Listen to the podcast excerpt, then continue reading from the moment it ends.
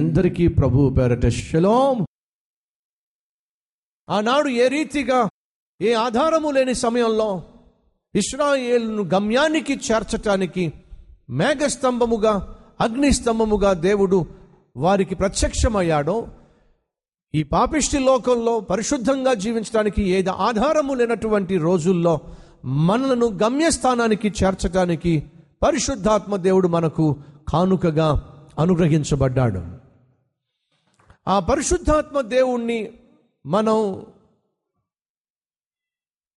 బాధ పెట్టినా గాయపరిచినా పరిశుద్ధాత్మ దేవుని మీద తిరుగుబాటు చేసినా ఆయనను మనం నొప్పించినా మనమే నష్టపోతాం. కాబట్టి ఇందాక మనం చూసాం దేవుని ఆత్మను దుఃఖపరచకండి. మనం దేవుని మీద తిరుగుబాటు చేసినప్పుడు దేవుని వాక్యానికి వ్యతిరేకంగా జీవించినప్పుడు మనం దారి తప్పుతాం. భద్రతను కోల్పోతాం. తల్లి రెక్కల కింద బిడ్డలు ఉన్నంత వరకు ఆ పిల్లలు ఉన్నంత వరకు క్షేమంగా ఉంటాయి. కానీ ఎప్పుడైతే పిల్లలు స్వాతంత్ర్యాన్ని కోరుకొని పర్వాలేదులే అని చెప్పి రెక్కల నుంచి బయటకు వచ్చినాయి అంటే చాలు ఇమీడియట్గా గద్దొచ్చి ఏం చేస్తుంది ఆ పిల్లను వేసుకెళ్ళిపోతుంది జాగ్రత్త సహోదరి సహోదరుడా నువ్వు నేను మనము పరిశుద్ధాత్మ దేవుని యొక్క నీడలో ఉన్నంత కాలం ప్రశాంతంగా ఉంటాం. భద్రంగా ఉంటాం. ఆయన నడిపిస్తున్నంత కాలం మనకు ఏ డోకా ఉండదు. కానీ ఎప్పుడైతే ఆయన నడిపింపుకు లోబడకుండా నీ ఇష్టానికి లోబడతావో నీ శరీరానికి లోబడతావో నీ స్నేహితుల యొక్క పనికి మాలిన స్నేహితుల యొక్క సలహాలకు లోబడతావో లోకాశలకు లోబడతావో నీ శరీరానికి లోబడతావో అప్పుడు నువ్వు తడబడతావు ఆ తర్వాత ఆ తర్వాత తప్పిపోతావు ఆ తర్వాత నరకంలో తగలడిపోతావు. జాగ్రత్త. ఎందరైతే దేవుని ఆత్మ చేత నడిపింపబడతారు వారందరూ దేవుని పిల్లలు. మరి సైతాన్ చేత నడిపించబడేవాళ్ళు? సైతాన్ యొక్క ప్రేరేపణకు లోబడిపోయేవాళ్ళు సైతానుకు మాటి మాటికి లొంగిపోయేవాళ్ళు సైతాను ఏది ఆలోచించమంటే అది ఆలోచించేవాళ్ళు ఏది మాట్లాడమంటే అది మాట్లాడేవాళ్ళు. సైతాన్ యొక్క ప్రేరేపణకు లొంగిపోయేవాళ్ళు శరీర ఇచ్చల్లో బందీలైపోతున్న వాళ్ళు ఆలోచించండి.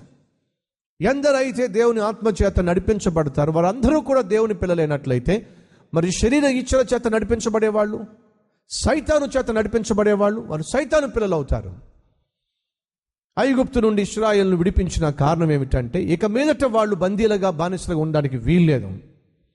నిన్ను నన్ను దేవుడు చీకటి నుండి పాపం నుండి విడిపించిన కారణం ఏమిటంటే మళ్ళీ మనం చీకటికి పాపానికి బానిసలుగా ఉండడానికి వీల్లేదు. నాగట్టి మీద చేయి వేసి వెనక్కి తట్టుకు చూసేవి. ఏ ఒక్కడు కూడా నాకు పాత్రుడు కాదు అని బైబిల్ సెలవిస్తుంది. వెనక్కి తిరిగి చూడకండి. విడిపించబడ్డాం. మన దృష్టి మన ప్రయాణము గమ్యం వైపుకు ఉండాలి. వాగ్దాన భూమి వైపుకు ఉండాలి. పరలోకం వైపుకు ఉండాలి. ఈ లోకం శాశ్వతం కాదు. ఇక్కడే మనం ఎల్ల ఎల్లకాలము ఉండే అవకాశము లేదు కనుక మన గమ్యము గురి ప్రభు అయిన ఏసై ఉండాలి.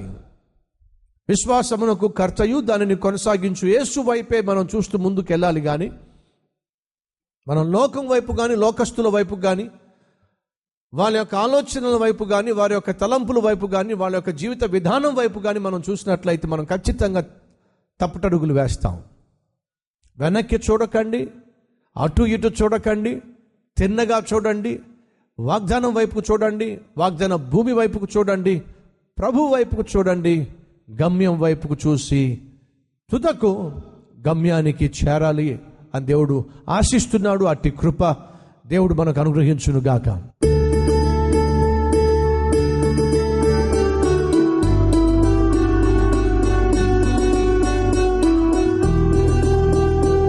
చేసే ప్రార్థనలు వాటి అవసరాలు నీ దృష్టిలో బహు చిన్నవి నాయన. నువ్వు మహా గొప్ప దేవుడు నాయన. ఏదైనా ఇవ్వడానికి చాలిన దేవుడవు. మా విశ్వాసము నిన్ను ఘనపరిస్తే చాలు. మేము విశ్వసిస్తే చాలు. మా విశ్వాసమును బట్టి విశ్వాస పరిమాణమును బట్టి మాకు జవాబులు ఇచ్చే దేవుడవు. ఎవరెవరు ఎంతగా నిన్ను నమ్ముతున్నారో అంతగా జవాబులు దయచేయండి. ఎంతగా నిన్ను విశ్వసిస్తున్నారో అంతటి శ్రేష్టమైనటువంటి సమాధానం దయచేయండి. చక్కని అద్భుతమైన సమృద్ధి అయిన జవాబులు మాకు అనుగ్రహించమని యేసుక్రీస్తు నామం పేరట ఈ ప్రార్థనను అర్పిస్తున్నాము తండ్రి. అమెన్